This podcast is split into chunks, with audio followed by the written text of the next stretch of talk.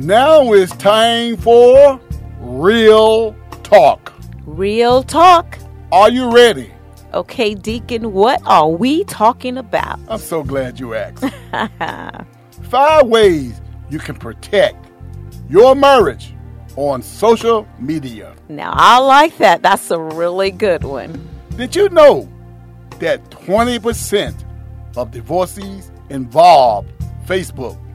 Wow. 20% divorces? Wow. Okay, number one, we're going to try to help you, all right? Share your social media passwords. I can see your faces already. If a couple has separate social media accounts on Facebook, Twitter, Instagram, as most of us mm-hmm. do, mm-hmm. social media passwords should be shared.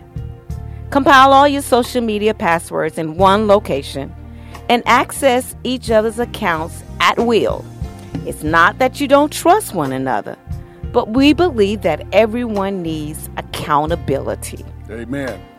If you are nervous about your spouse accessing your social media, ask yourself why that is cause for concern. Hmm. If your husband were to read through your Facebook messages, what will he find? Think about that, ladies. If your wife pursued your friends list, who would be on that list? Think about that, gentlemen. Number two, acknowledge one another publicly That's a big one. on social media now. As a mother, I notice a pattern, and I'm a mom and a grandma, of behavior among new moms. Soon after the birth of their child, profile pictures, cover photos, mm-hmm. and Facebook news feed changed. It was as if these women no longer had husbands. Profile pictures were now a parade of mommy and baby photos. Status a document of babies every milestone You know how we do. and pictures only occasionally included the husband oh, Lord. who knowingly had all but worn off. Her husband picture up there faded out. Listen, listen, listen. I, I, a shame. listen, listen. I, I have to defend the ladies. Hmm. I don't think these women intentionally. I don't believe we intentionally leave our leave our husbands off. Okay. When these things happen, Okay. they are not intentional. But I want to say to to the ladies, whether we like it or not, who we are on social media reflects our priorities. Amen. Number three, never complain. That's a good one. acknowledging your spouse on social media is one way to project unity in the public. But only if you say it's positive. How we talk about our spouse reveals the quality of our relationship. That's right. That's a big one. Please don't be on there Very complaining, important. telling all of your business. And they do. We see it all Uh, the time. And I know you do hanging too. out the dirty laundry, Mm. you know. Hey, I'm originally from New York, and I remember, you know, how you have those clotheslines out the window so everybody sees your laundry. Out of Please, the hood. please don't do that. You know, be, be, be mindful. Really be mindful. Number four, keep no secrets. no secrets. Spouses should not sp- spouses should not just share passwords, but they should keep no secrets on social media. All your messages, your groups and statuses should be open to your spouse. Just as it would be unsafe to keep secrets with a real life friend of the opposite sex, it is equally dangerous to keep even the smallest secrets from your spouse online.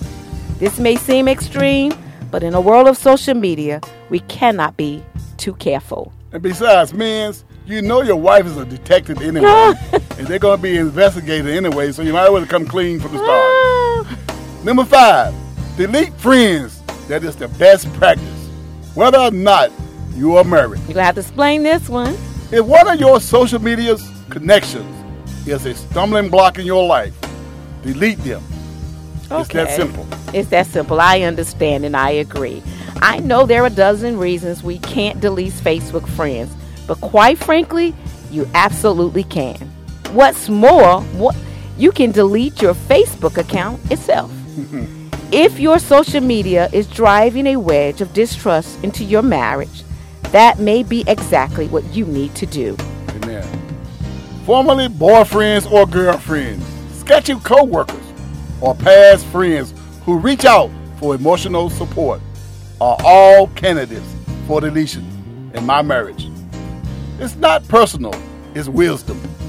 I'd rather offend an acquaintance than to jeopardize my marriage to my sweet little lovely wife.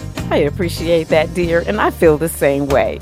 I still keep my social media accounts, but these principles have helped us walk in peace in our marriage, blessed by the unity and the honesty we've been able to maintain. Now, how do you protect your marriage on social media? Share with us in the comments on our social media page. Now that's real talk. Be sure to listen to us on the Kway Digital Broadcast app, KWAYDB. And guess what? It is free. Yes, it is. And online at www.kwaygospel.com. And we're also on Spotify, Apple Podcasts, and Podbean Podcasts. So please don't miss your blessings. We'll look forward to you listening to Real Talk.